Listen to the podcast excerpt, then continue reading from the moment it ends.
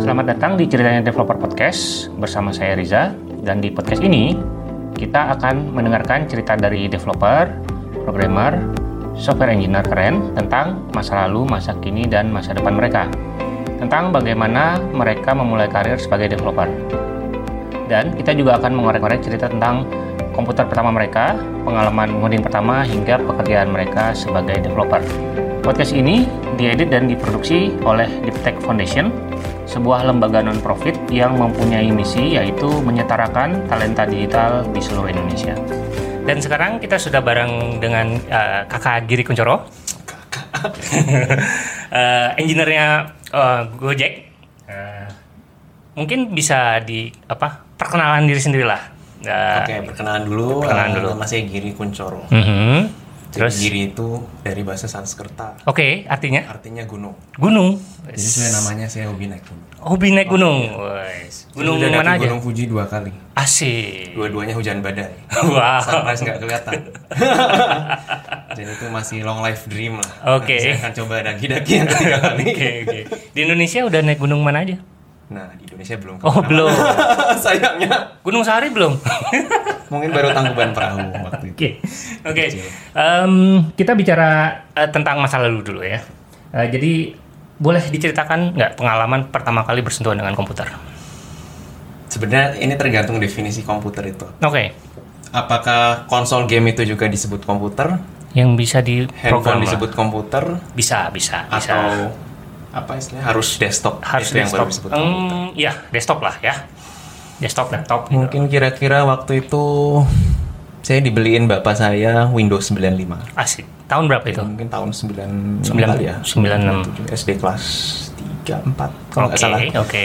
nah itu masih pakai dial up Dial up. Oh. Connection-nya, Ya. yang suaranya apa ringtone-nya itu cukup khas Telkomnet Ting-dung, instan ya. ting-dung. Oh, kalau nggak salah waktu itu sebelum Telkomnet instan juga Sebelum Apa ya? Telkomnet instan. Lupa, browsernya masih Netscape Oh, oke. Cuma saya nggak ingat waktu pertama kali itu saya ngapain, saya sampai sekarang nggak ingat. Cuma saya Ah. penasaran banget dulu ngapain. Oh jadi eh, pertama kali eh, kenal komputer langsung kenal ya- sama yang Sama namanya in- internet. betul.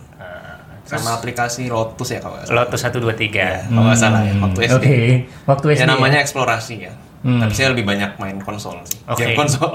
Game konsol, Dari ya. Nintendo, Sega, Super Ah, Nintendo. jadi sebenarnya eh, apa? Mulai ketertarikan ke arah komputer itu mulai dari game ya. berarti Iya, ya? sebenarnya tertariknya dari game. Hmm. Terus pertama kali belajar programming. Pertama kayak belajar programming, saya agak telat sih sebenarnya SMA. SMA. Oke. Jadi SMA waktu itu ikut eh, ikut komputer club di SMA. eh kalau nggak salah HTML CSS Aha. sama Pascal Pascal. karena emang eh, kita waktu itu juga persiapan Toki ya Hmm. tim Olimpiade Komputer Indonesia Oh, oke. saya baru beli bukunya tuh Hamin satu Harus- buku Pascal Eh, jadi itu pengalaman yang cukup unik sebenarnya Mm-mm. Hmm. Terus Karena menang. kita hanya sampai provinsi Hmm. Oh, Jawa provinsi. Barat. cuma karena bukan karena codingnya karena logikanya Karena logikanya. Oke. Dan memang waktu itu nggak ada pembimbingnya apa gimana. Emang Oh. belum masih awal banget lah waktu itu Hmm. SMA kita. Berarti itu SMA di Bandung. SMA di Bandung, SMA, 3 Bandung. SMA 3 Bandung. Oke. Cuma kalau bersentuhan dengan teknologi, Aha. mungkin kalau komputer tuh kan ada dua level ya. Iya. Ada softwarenya, ada hardware. Aha. Kalau hardwarenya sih sebenarnya dari SMP. SMP. Waktu itu SMP bikin radio FM pertama kalinya. I see. Jadi beli kalau di Bandung mungkin tahu Jaya Plaza apa Hmm. itu kan toko elektronik. Elektronik ya. Jadi bisa banyak sekali beli kit gitu, kit Hmm. mainan, eh, bikin elektronik sendiri, solder sendiri, Oh, oke. komponen-komponen elektronika sendiri. Oke, Itu jadi- pertama proyek pertama sih bikin radio FM. Asik. Senang banget. Seru ya. Jadi mulai dari game, terus tahu komputer sedikit-sedikit, internet, terus eh, masuk ke elektronika ya berarti ya. Masuk ke elektronika, Baru Hmm. ke programming SMA. programming, SMA, dan SMA lebih rajin lagi main gamenya. Lebih rajin. gamenya. Dulu saya juara nasional Ragnarok. oh iya. Wow. Juara keempat. Wow. Oke. Berarti eh, prestasi main gamenya lebih bagus ya. Daripada prestasi akademis. prestasi akademisnya cuma sampai provinsi ya. Iya, Toki. bener, bener. Eh, Berarti bahasa pemrograman pertama yang eh, dikuasai berarti Pascal. Pascal, Pascal. Pascal terus karena di ITB ya di ITB dulu perkenalannya kan selain Pascal Lispi dulu. Oh, Lisp. Tingkat satu, Lisp. Wow. Lisp. Oke. SMA belajar Lisp. Nggak apa tingkat satu. Tingkat sa- oh kuliah, Kuliah. Ah, oke. Naskal dapat habis itu belajar lisp juga. Oh di di ITB diajarin. Dulu ya. Oh, sekarang nggak ya? Sekarang nggak tahu, cuma mulai naik daun lagi kan ada kocur. iya, benar benar benar. Nah, em, terus setelah kuliah dapat berbagai bahasa pemrograman tadi ada Pascal, Lisp dan lain-lain. Eh, lulus kuliah kemana? Kerja kah atau Lulus kuliah saya langsung kerja. Langsung kerja. Saya berangkat ke Jepang. Berangkat Nah, ke Jepang. Waktu itu kerja di Toshiba. Hmm, kok bisa Di dapat? Toshiba waktu itu jadi dia cukup menarik ya. Jadi Aha. kita stereotipe itu kan Jepang perusahaan Ya. tradisional Hmm. pasti nggak mau yang radikal, nggak mau apa nggak mau rekrut dari luar Ya. negeri apa gimana. Nah, Ya. Toshiba merupakan salah satu company yang menurut saya melakukan terobosan. Jadi dia ada program namanya Toshiba Global Recruit. Oke. Dia fokus ke eh, pengembangan sumber daya Southeast Asia. Hmm, Jadi dia banyak rekrut eh, dari Indonesia, Thailand, eh, Malaysia, beberapa negara Southeast Asia. Jadi saya banyak dapat kawan Southeast Asia waktu itu Oke. pertama kali dan zaman dulu ya, zaman dulu exposure ke luar Indonesia itu masih sangat jarang. Kalau Masih sekarang sangat mungkin agak lebih mudah ya, karena Oke. internet dan segala macam. hmm. Nah waktu itu dari situ sih. Dari situ ya? Sebenarnya awalnya dari saya internship di perusahaan yang sama, tapi beda divisi. Oh. Waktu itu saya ngerjain kereta cepat Jepang. Oh, wow. Waktu, waktu tingkat tiga sebenarnya. Hmm. Dari situ lanjut tapi beda produk. Beda Saya ke produk. Smart City. Ke Smart City. Ngerjain apa waktu itu? Jadi Smart City itu kan sebenarnya umbrella ya. Aha. Saya waktu itu di namanya Smart Grid. Smart Jadi Grid. power grid PLN tapi lebih smart. Oke. Nah, itu kan ada kontrol sistemnya segala macam. Hmm. Saya banyak fokus di eh, embedded software. Embedded software. Jadi pakai real time controller. Mhm. Apa eh, dulu nama device-nya tuh dari National Instrument. oh. National Instrument bisa diprogram Mhm. industrial standard buat ngontrol eh, ngontrol waktu itu renewable energy. Oke. Jadi renewable energy dari tenaga matahari. Hmm. Kan kalau matahari itu kan naik turun ya, Ya. tergantung ada matahari atau Ya. enggak. Nah itu kita eh, waktu itu implementasi algoritma dikombin dengan eh, baterai storage untuk mensmoothkan supply itu, Oke. supply dari yang yang digenerate oleh matahari. Hmm. Karena kalau misalnya kasar banget, itu bakal merusak PLN gitu. Oh. Itu bakal bikin Terlalu start, eh, turunnya terlalu cepat gitu. Iya, ya? maksudnya nggak nggak smooth. Nggak smooth. Quality dari listriknya itu nggak bagus untuk dikonsum sama device. sama device malah merusak device gitu merusak ya. device, merusak device dan kalau misalnya skalanya besar itu bisa bikin Rugi. outage, bisa Iya, bikin iya, outage iya, dari iya. company. Jadi Oke. banyak banget dari situ kenal IoT juga. Hmm. Karena waktu itu eh, ini eh, domainnya cukup spesifik di Iya. power tapi Iya. aplikasi IT-nya banyak gitu. Kayak Hmm. misalnya IoT tiap rumah itu dipasangkan smart meter. Oh, oke. Jadi itu ada konsep namanya dynamic pricing. Tergantung supply and demand, kita bisa naik turunkan harga. Hmm. Tergantung ya sama kayak stock price. Iya, iya, iya. Tapi ini eh, energy lebih ke price apa eh, ke listrik. Listrik. Itu Dari tahun situ berapa itu? saya tahun berapa ya? Eh, saya lulus ITB tahun 2010. 2010. Oke. Eh, sekolah bahasa Jepang dulu. Kan. Karena orang Jepang nggak bisa bahasa Inggris. Jadi Eh, diharuskan bisa plus dan minus minusnya di situ terus eh, ya kira-kira 7-8 bulan lah ya 7-8 Hmm, bulan bisa. sekolah bahasa Jepang baru kerja sih 2011 Oke. 2000. sampai 2014 saya pulang dari Jepang bikin startup dulu Oke. 7 bulan berantem sama sama co-founders akhirnya exit saya saya kuliah lagi ke Amerika Oke. Itu bikin startup apa? startupnya berhubungan sama IoT. Sebenarnya Oh, kita oke. menang startup weekend di Jepang. waktu Oke. itu. Eh, terus kita pitching ke investor kan, Ah. dua. Kalau nggak salah kita memberanikan diri buat Oke. startup. Ya anak muda lah Iya, masih labil. belajar, belajar. Belajar. Belajar. Eh, itu tuh bikin kalau sekarang mungkin namanya Tile App atau Tracker Bravo. Oh, Dulu belum ada. Oke. Jadi itu bentuk alatnya Bluetooth Low Energy. Mhm. eh apa jadi eh, alatnya sebesar koin Iya. bisa dimasukin ke dompet Mm-mm. bisa jadi stiker ke laptop Oh. gantungan kunci dan lain-lain kalau itu ketinggalan nanti ada Bisa. notifnya Iya. di apa di HP Hmm. itu teknologinya Bluetooth Low Energy Oke. 4.0 ada embedded eh, softwarenya Iya. jadi saya lebih banyak ke arah embedded Hmm. Embedded system ya. sebelum saya lebih naik apa naik ke layer Hmm. sekolah lagi Oke. makanya sekarang saya banyak di sistem Iya. sistem ya. infrastructure. Oke, sebelum kita ke eh, sekarang tadi sempat eh, apa eh, cerita sedikit tentang setelah startupnya gagal, terus kuliah lagi di Hmm. Cornell ya. betul Eh, itu ambil jurusan? jurusan information science. Information Jadi sebenarnya sama aja sama computer science. Oh, sama sama komputer. Bedanya tiga kredit ACI udah itu doang. Tapi dosennya sama, temennya sama. Ah, Oke. Dan kita fakultas sama sih. Fakultasnya sama. Berapa tahun di sana? Satu setengah. Satu setengah tahun kuliah. Iya betul. Terus eh, lanjut kerja di Lanjut kerja di Bay Silicon Area, ya Silicon Valley. di Di VMware. VMware waktu itu. VMware. Kerjaan apa di VMware? Kebetulan waktu itu belum ada yang tahu yang namanya Kubernetes ya. Oh. Ya, jadi ya termasuk awal-awal sih dulu tahun 2016 awal. Mhm. Ya, jadi VMware pun waktu itu masih transisi dari perusahaan VM. Hmm. Kan ada kontainer yang lagi naik daun nih. Iya. Nah itu gimana? Oke. Apakah secara bisnis bakal menghancurkan bisnis VMware atau gimana? Iya. Yang ini yang sangat saya salut ke CEO-nya emang jago sih. Jadi Hmm. dia justru memutarbalikan eh, ancaman itu jadi opportunity. Jadi opportunity. Jadi kita transformasi bikin eh, departemen baru namanya Cloud Native Department. Oh. Oke. Jadi kita eh, bikin waktu itu Kubernetes belum jadi de facto standar, jadi kita bikin orchestration sendiri juga. Hmm. Sampai akhirnya pivot tiga kali itu sebenarnya kalau orang bilang startup itu nggak ada di perusahaan besar itu salah.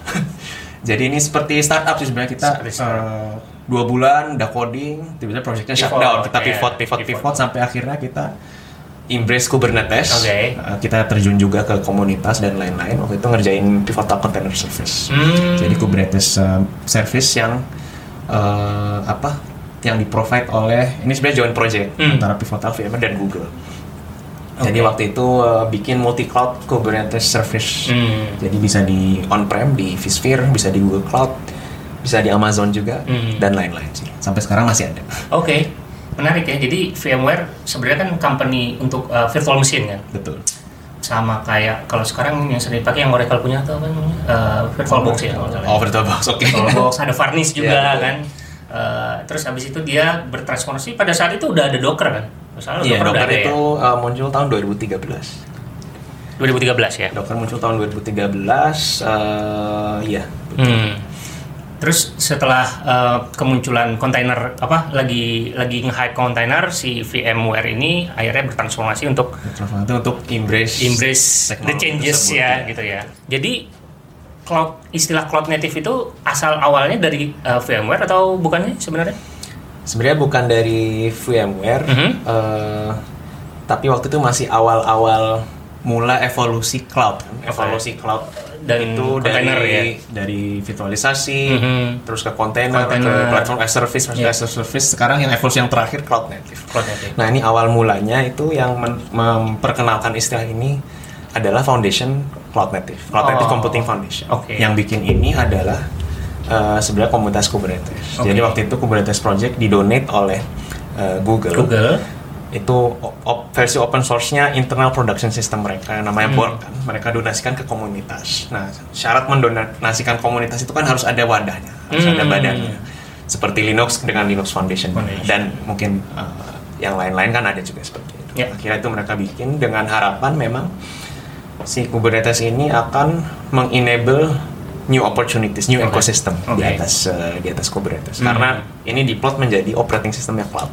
Oh. Kalau seperti layaknya operating system Linux itu kan memang tanpa operating system kan mesin hanyalah mesin. Tapi Ya. dengan operating system itu bakal membuka banyak sekali ekosistem baru kan di Iya, atas. betul. Nah, ideal state dari Kubernetes sendiri ingin menjadi eh, boring gitu. Hmm. Orang ingin syarat apa eh, goal suksesnya dari Kubernetes adalah ketika orang berhenti membicarakan Kubernetes. Oke. Sama seperti Linux, orang berhenti membicarakan Linux, tapi semuanya ada di atas. Semuanya Linux. pakai. semuanya di atas. Mau eh, laptop, mau iPad, mau smartphone, mau smartwatch itu semua ada di atas Linux. tapi orang nggak ada yang ngomongin Linux lagi. Gak ada yang peduli lagi. Nggak ada yang peduli lagi. Udah Nah, jadi boreng teknologi. Idealnya uh, boring teknologi, menjadi boring teknologi. Oke. Nah, setelah dari VMware nih. Nah, bentar. Sebenarnya yang belum. menarik waktu itu kan si VMware itu bisnisnya terancam kan dengan Ya. konten. ah, Akhirnya mereka embrace itu dan sekarang justru menjadi kom- uh, kontributor kedua terbesar Kubernetes, Kubernetes. setelah Google. Hmm, Jadi emang transformasinya luar biasa. transformasinya luar biasa dan mereka eh, menjual produk Kubernetes juga untuk eh, apa ke corporate dan Betul, lain-lain ya, untuk sebagai enterprise. produknya mereka ya.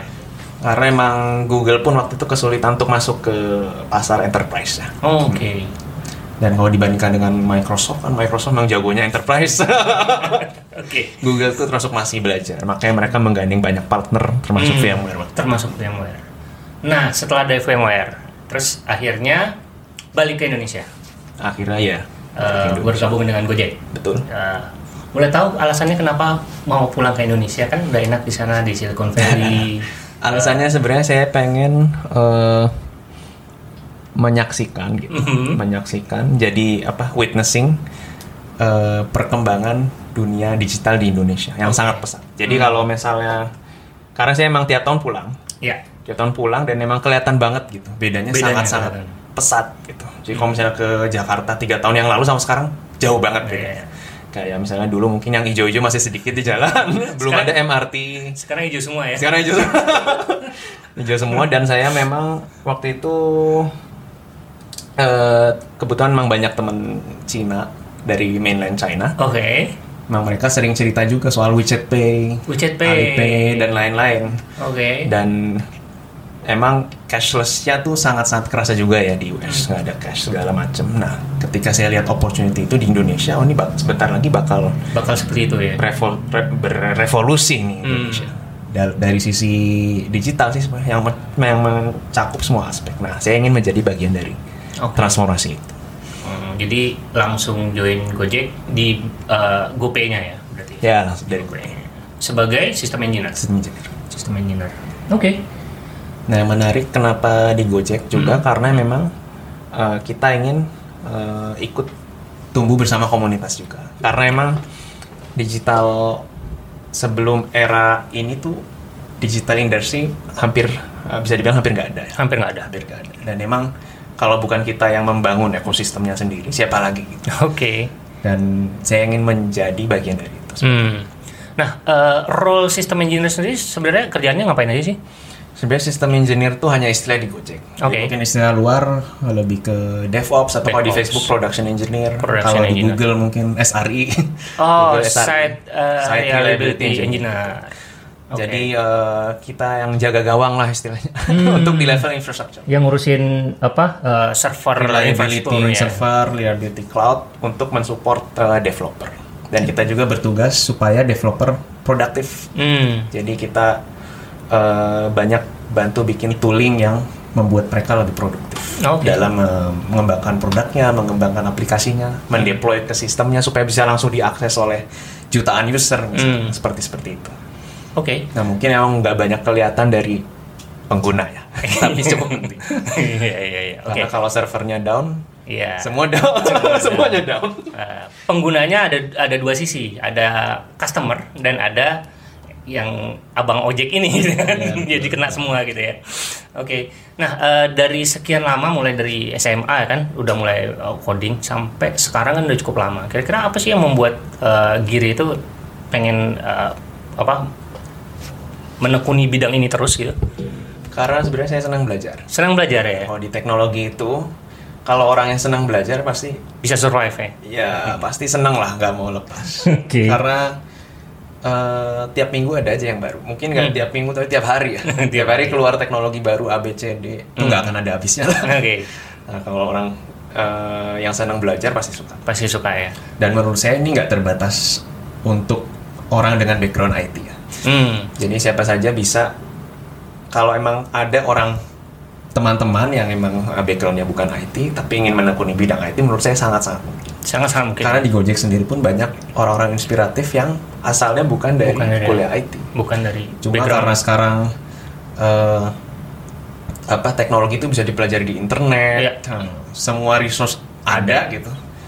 Tinggal masalah mau nggak mau aja. tinggal masalah motivasi ya Dan terutama engineer sendiri kan kalau misalnya dia stop belajar, dia akhir eh, artinya dia karirnya akan stop. Hmm. Eh, jadi Jadi legacy mau engineer Iya, engineer yang sudah selama apapun kalau dia me- apa berhenti belajar ya? berhenti belajar itu dia akan ketinggalan. akan ketinggalan Atau ketinggalan dan eh, apa ya harus mendedikasikan waktunya untuk belajar. harus mendedikasikan waktunya untuk belajar meskipun kita apa istilahnya udah cukup lama di dunia Nah, apalagi programming meskipun udah gitu ya. cukup dari level CTO misalnya, Hmm. CTO kita pun masih Tetap harus mendedikasikan waktu belajar ya? untuk belajar dan mengajar. Oke, belajar dan Belajar dan ya. Oke, ngomongin teknologi baru, teknologi baru apa yang sedang eh, apa yang sedang ditekuni, yang sedang diulik sekarang? Nah, di Unix sebenarnya Kubernetes Masih belum belum- belum belum habis ya? Habis. Masih berluas banget. Terutama eh, kalau kata Kelsey Hightower ya, Hmm. eh, Kubernetes itu eh, mengenable platform on top of platform. Nah, sekarang yang lagi ditekuni itu membuat platform di atas Kubernetes. Hmm. Jadi Kubernetes itu memang didesain supaya bisa ekstensif. Oke. Siapa aja bisa eh, mendevelop app langsung di atas Kubernetes platformnya. Oh. Jadi kayak misalnya database-nya nebeng di Kubernetes uh, resource uh, dan lain-lain. Sebenarnya Hmm. Oke. Itu itu yang menurut saya masa depan di situ. Masa depan di situ ya. Nah, ngomongin Kubernetes mungkin ada beberapa teman-teman yang belum terlalu familiar dengan Ya. Kubernetes. Bisa dijelaskan nggak dengan singkat gitu. Apa sih Nah, singkat, Kubernetes itu? uh, jadi Kubernetes itu cloud operating system. Cloud operating system. Gampangnya seperti itu. Gampangnya seperti Nah, itu cloud ya. itu apa? Cloud adalah kumpulan mesin-mesin yang nggak kelihatan. Nggak kelihatan di awan. gitu. di awan. Intinya itu. Oke. Nah, sama seperti komputer teman-teman pro operating system, Mhm. eh, itu baru satu komputer. Baru Kalau satu komputer, komputer. ya? ada banyak, perlu juga suatu sistem yang bisa mengelola itu. Oh, Mengelola, mengorkestrasi. ya. Mengorkestrasi ya. Oke. Bahasa kerennya orkestrasi, tapi pada dasarnya ya pengelolaan. Mengelola ya. Nah, kelola ini apa? Mhm. Jadi kalau misalnya ada komputer yang rusak, dia otomatis ngebenerin Ya.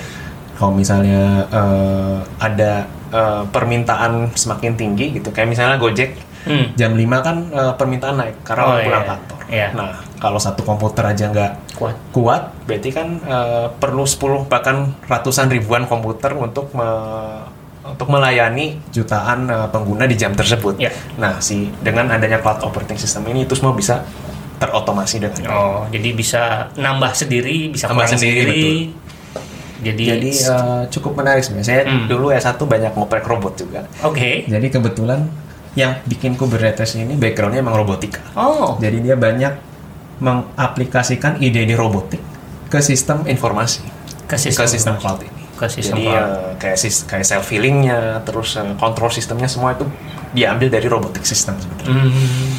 Jadi kayak ada control loop segala macam itu kalau lihat implementasinya, Hmm. kalau yang backgroundnya robotik pasti akan sangat appreciate. Oke, jadi relate ya ke Relate. gitu ya. Nah, eh, Giri juga salah satu kontributor ke project open source-nya Kubernetes kan. Iya betul. Eh, bisa di-share nggak? Mulainya dari mana sih? Pada saat di VMware itu atau Jadi gimana? Oke. ya sebenarnya pada saat di VMware eh, itu pun teman-teman di sana masih baru. Ya. Jadi saya pun nyari-nyari resource untuk belajar juga kan. Oke. Eh, kalau bukan ke komunitas kemana lagi? Nah kebetulan eh, komunitas Kubernetes ini terkenal sangat open, sangat inklusif dan warm welcome. Hmm. Eh, jadi mau eh, kontributor se newbie apapun, sebaru apapun pasti Diterima. Di, diba- diterima, dimentor dan mentor. Oh. jadi PR pertama saya sebenarnya eh, cukup simple. Waktu itu eh, bikin internationalization module-nya untuk klien ke bahasa Jepang. Kebetulan waktu itu saya tahu bahasa Jepang. Hmm, sekarang? Sekarang mungkin udah lupa. Cuma kalau nggak dites nggak tahu. Nah, yang per- yang mereview eh, kontribusi saya pertama kali waktu itu namanya Brandon Burns. Oke. Nah, waktu itu saya nggak tahu dong siapa Brandon Burns. Dia bantu banget gitu. Jadi Hmm. dia bantu kan masih baru kan, harusnya Ya. jalanin komen ini A B C Hmm. D segala macam. Oh ini kurang ini bla bla bla. Dia sangat-sangat eh, membantu gitu. Terus akhirnya ke merge. Setelah itu saya cari-cari tahu rupanya dia yang bikin Kubernetes. Brandon Burns. Oh, jadi di awal itu nggak tahu bahwa dia Nggak ada tahu saya kalau- autornya si Kubernetes. dia emang eh, Oh, jadi dia kreatornya. mentorin langsung bener-bener ya? Iya. Wow. Terus saya sempat ketemu 2018 ya waktu Hmm. itu ke conference Kubernetes di Shanghai. Ya. Saya sampaikan itu. Hmm. terus dia oh di- did I do that tapi emang eh, apa eh, dia emang sangat humble Humble sangat humble dan emang sangat inklusif emang terkenal suka mentor orang-orang baru Oh, oke. bantu kontributor-kontributor baru Hmm. makanya mungkin karena filosofi dia yang seperti itu makanya komunitas Kubernetes ini jadi komunitas yang sangat welcoming ya. sangat welcoming ya karena si yang Karena si foundernya sendiri. foundernya sendiri sudah seperti itu ya Cuma dari yang tadinya satu project Kubernetes ini cloud native eh, komunitas ini kan berkembang pesat. Hmm. Dari yang satunya tadinya cuma satu project Kubernetes, sekarang mungkin ada sekitar 20-an open source project yang sudah eh, lulus, Oke. sudah eh sorry bukan sudah lulus. Sudah masuk Dipublish. sudah di, eh, sudah officially masuk di eh, project yang banyak use case-nya. Oh. project yang sudah mulai banyak dipakai orang. Sudah mulai banyak dipakai. Jadi ada ada stage-stage-nya sebenarnya. Hmm. Kalau Open source yang diwadahi oleh CNCF ini kayak misalnya project mana yang sudah graduate Ya. GA, project mana yang masih incubating dan project Oh. mana yang masih awal sandbox. Hmm. Nah, eh, kalau di sandbox ada cukup banyak puluhan sebenarnya. Jadi kayak startup juga ya modelnya ya. Jadi emang komunitasnya komunitas start eh, ya startup nggak cuma bisnis. Oh iya tapi betul betul betul. Startup komunitas gimana membuat komunitas yang sustainable. Sustainable. saya banyak belajar sebenarnya dari CNCF mengelola komunitas. Mengelola Nah, komunitas. ya. yang menarik eh, waktu saya ke Shanghai, jadi ada satu project pertama dari Asia yang berhasil masuk ke itu Mhm. kebetulan dari VMware. Oh, Nah, oke. itu eh, Docker Registry yang eh, open source, Yang open source. namanya Harbor. Hmm. Jadi Oke. kalau teman-teman tertarik pelajari dunia cloud native ini sebenarnya eh, sekarang lagi cukup hot ya Hmm. buka aja landscape.cncf.io. Hmm. Di situ nggak hanya project CNCF tapi project-project eh, cloud system di seluruh dunia bisa dipelajari di situ. Oke. Tadi udah sempat disebutin ya. eh, hobi selain komputer dan programming. Naik gunung. Desain komputer, naik gunung, Naik eh, gunung. main musik. Main musik. Guys. Main Iya. Jadi musik kalau apa? lagi- Oh, itu kalau instrumennya. Kalau lagi Suling. kalau lagi suntuk sih main piano. Main piano. Wis. Main piano saya pianis jazz. Wis. Iya. Gila. Karena Pianis menurut saya jazz. software itu sama seperti jazz. Oke. Jadi eh, membangun tim eh, software development itu sama seperti eh, Mhm. Bikin grup band gitu. grup jazz. Grup jazz ya. Karena di jazz itu kan sebenarnya cuma ada kalau jazz tuh kalau misalnya kita nonton satu band jazz hari ini sama besok itu lagunya bisa beda. Lagunya bisa Karena jazz itu based on im- improvisasi. Hmm. Mungkin lagunya sama, tapi Lagunya sama, improvisasinya temanya beda. Eh, sama, guide-nya sama, Heeh. tapi improvisasinya bisa beda. Iya, iya, nah, iya. itu menurut saya analogi yang sangat sama Heeh. dengan eh, tim pengembang software. Oke. Karena misalnya kita eh, punya eh, tim developer eh, sekian banyak, ada arahannya, eh, requirement-nya seperti apa. Tapi masing-masing itu bisa punya ide yang berbeda, Hmm. Oke. approach-nya bisa ditackle dari berbagai sisi dan lain sebagainya, dan semuanya berkolaborasi. Gitu. Hmm. Musisi jazz favoritnya siapa? Musik jazz favorit eh, zaman dulu Bill Evans. Bill Evans. Kalau sekarang sih anak Indonesia, Joey Oh, Alexander. yes. Kalau pernah dengan Joey Alexander, Iya, iya, iya. Prodigy. Prodigy. Saya kebetulan pernah eh, nonton konsernya di Oh, oke. Di California. Di California. Nah, kalau ada teman-teman yang tertarik nih mau jadi system engineer, mau jadi DevOps, SRE atau apa, apapun namanya. Kira-kira bisa mulai dari mana sih mereka belajar? Kalau menurut saya sih bisa gampang. Gampang ya. Eh, jadi syarat pertama tuh eh, harus bisa googling. Harus bisa. Karena Semua sudah ada di semua sana. sudah ada di situ. Dokumentasi, sudah lengkap. Sebenarnya toolnya Google dan bahasa Inggris. Google dan bahasa Google dan Inggris. bahasa Inggris. Hmm. Iya. Dokumentasi semua lengkap di situ. Mau problem apa aja, kalau misalnya lagi ngoprek sesuatu, Mhm. eh, misalnya keluar problem, keluar error, itu tinggal di copy paste aja nih, masuk Google. Keluar. Biasanya ada diskusinya. Kira-kira seperti itu. Dan tutorial semua banyak. Tutorial. Karena eh, sebenarnya kalau sistem ini eh, basic basic teknologinya itu Linux. Sedangkan Hmm. Linux itu teknologi yang lumayan cukup lama ya. Lumayan, sudah. lumayan cukup lama. Jadi eh, dokumentasi segala macamnya itu sudah banyak sekali di situ Hmm. dan orang-orang sudah kalau teman-teman ketemu problem sesuatu biasanya orang lain Sudah sudah, ada. ketemu duluan Iya. gitu. Jadi menurut saya eh, itu aja. Oke, googling ya. Berarti mulainya bisa mulai dari mempelajari Linux kali ya. Betul, kalau yang paling fundamental. Pal- Cuma paling kalau fundamental. pengen mulai dari eh, eh, apa senang-senangnya dulu, eh, langsung aja ke Google Cloud atau Google AWS, Cloud. Oh iya, bikin langsung. VM, Iya. terus install-install sesuatu. Nggak perlu capek-capek harus install di laptop Betul. sendiri gitu ya. Cuma kalau mau seru ya install Linux di komputer Mac-nya. Nah, em, ngomongin tentang googling, terus tadi dokumentasi, mungkin eh, bisa direkomendasiin juga em, resource atau buku yang apa yang bisa direkomendasikan oleh Giri. Untuk apa nih? Untuk sistem atau engineer? Untuk engineer secara umum, Kalau engineer secara umum sih pegang saya Effective Engineer ek- efektif engineer. by Edmond Lau. Mhm, Edmund Lau. Itu menurut saya sangat relevan mau sampai eh, mau yang udah bekerja lama sekalipun. Karena itu terkadang sek- eh, dibaca pertama kali dapat insight. Oke. Hmm. Dibaca kedua ketiga kali dapat insight lagi, tetap dapat insight. masih ada aja yang belum dipraktekkan gitu. Hmm. Tapi memang kalau menurut Mas Arya kan buku itu Bukan apa buku itu sebenarnya merujuk lagi. Iya, buku lagi iya. kan buku namanya Goal. Goal. Ya, namanya Goal. Itu saya baru beli sih belum baca. Oke. Nah, itu terus Terus yang kedua eh, pragmatic programmer Pragmatic cukup program. fundamental. Cukup fundamental. Dan yang ketiga sih eh, perlu dapat banyak inspirasi. Oke. jadi eh, mungkin eh, Inspirasi programmer-programmer hebat itu ada di buku Coders. Coders at Work. Coders at Work. Coders at Work. Em, Kalau di luar itu sih buku non technical sih oke. financial planning. Financial planning. Karena kenapa menurut saya itu cukup penting untuk programmer? Aha, Karena programmer di dunia digital ini banyak berhubungan dengan startup. Oke. Nah, biasanya untuk eh, memilih startup mana Hmm. itu kan kompensasinya nggak hanya dari eh, gaji ya. Hmm. Jadi harus mengerti juga tuh Ah, eh, yang dimaksud dengan stok itu apa, Iya. equity itu apa dan lain-lain. Apalagi kalau sudah terjun ke dunia startup, hmm. menurut saya itu cukup menarik. Oke.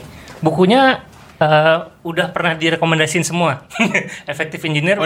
saya semua. Sony Lazuardi rekomendasiin. Mas Andi rekomendasiin. Ini yang ketiga. Kalau gitu Nggak apa-apa, nggak apa-apa, motivasi bagus. Buat eh, buat DevOps Hah? atau cloud Ya. itu novel DevOps. Oh, Phoenix ada no- Project, ya, bukan? Phoenix Project. Udah pernah juga. Project, udah. Di- Direkomendasi. Belum, belum, belum. Oh, belum. Phoenix Project. Phoenix ya? Project. Itu itu non eh, Itu non fiksi kan? ringan. Eh, fiksi ya? Fiksi ringan, Fiksi ringan. tapi sangat membantu memotivasi kenapa DevOps itu penting. DevOps Oh, prinsip. kenapa DevOps itu penting? Ah, Dan infrastructure. I see.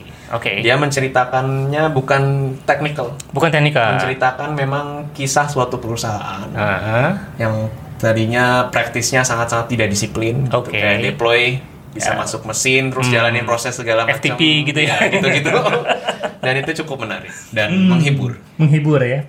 Tadi eh, apa? Kan udah sempat eh, punya startup terus eh, belum berhasil. Ada keinginan nggak sih pengen bikin startup lagi gitu? Satu keinginan itu waktu. sih masih ada. Masih ada ya?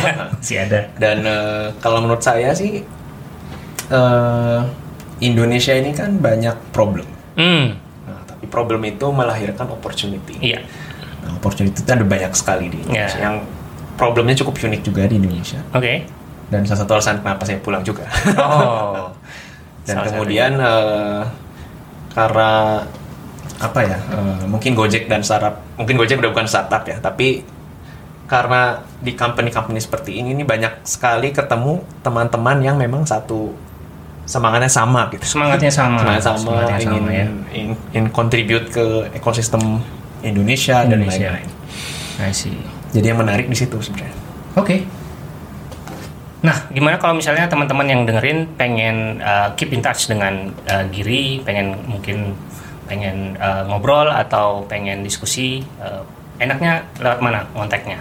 Eh, langsung aja ke Twitter saya Ke Giri Twitter, ya. Puncoro Giri Puncoro. atau datang ke eh, Monthly Meetup kami Monthly Meetup Eh, Kubernetes atau Kubernetes and Cloud Native Indonesia. Cloud Native Kita Indonesia. sudah ada 4 meetup groups. Jadi kira-kira sebulan ada 4 meetup sebenarnya di Jakarta, Bandung dan Yogyakarta. Oh, oke. Dibuka aja reponya github.com slash cloudnative-id. Cloud- Nah. Websitenya masih work in progress.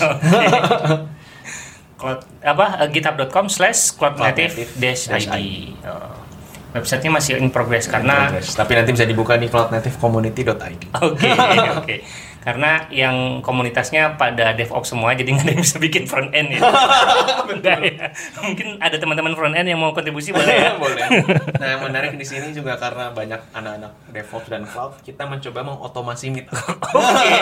Oh. Jadi kita banyak bikin tools, Tools. buat generate eh, poster, Ah. terus buat generate eh, artifacts Wah, itu seru bisa banyak ya. dipelajari di situ. Boleh, boleh, boleh. Seru, seru, seru banget ya. Oke, kalau gitu eh, terima kasih banyak Giri udah mau mampir ke eh, studionya Deep Tech. Eh, terima kasih juga ceritanya. Sukses untuk karir dan kehidupannya. Thank you. Terima kasih Mas Riza.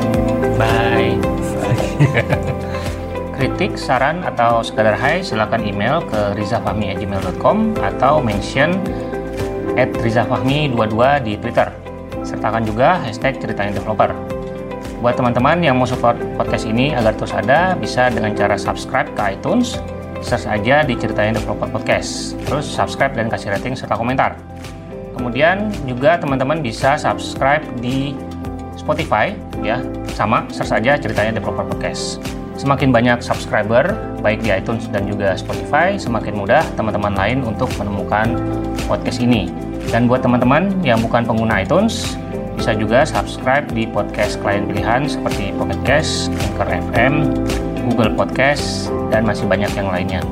Tinggalkan juga komentar atau review di sana. Jangan lupa subscribe ke newsletter Ceritain Developer Podcast untuk mendapatkan informasi terbaru seputar podcast ini di ceritaindeveloper.com newsletter. Selain support dalam bentuk rating, saya juga mengharapkan teman-teman untuk support podcast ini dalam bentuk lain. Ada beberapa cara.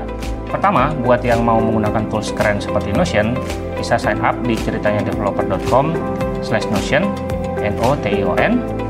Kedua, teman-teman juga bisa mendonasikan sebagian uangnya untuk keperluan podcast ini. Teman-teman bisa donasi lewat GoPay atau juga eh, OVO melalui karyakarsa.com slash Sampai bertemu di episode berikutnya. Bye!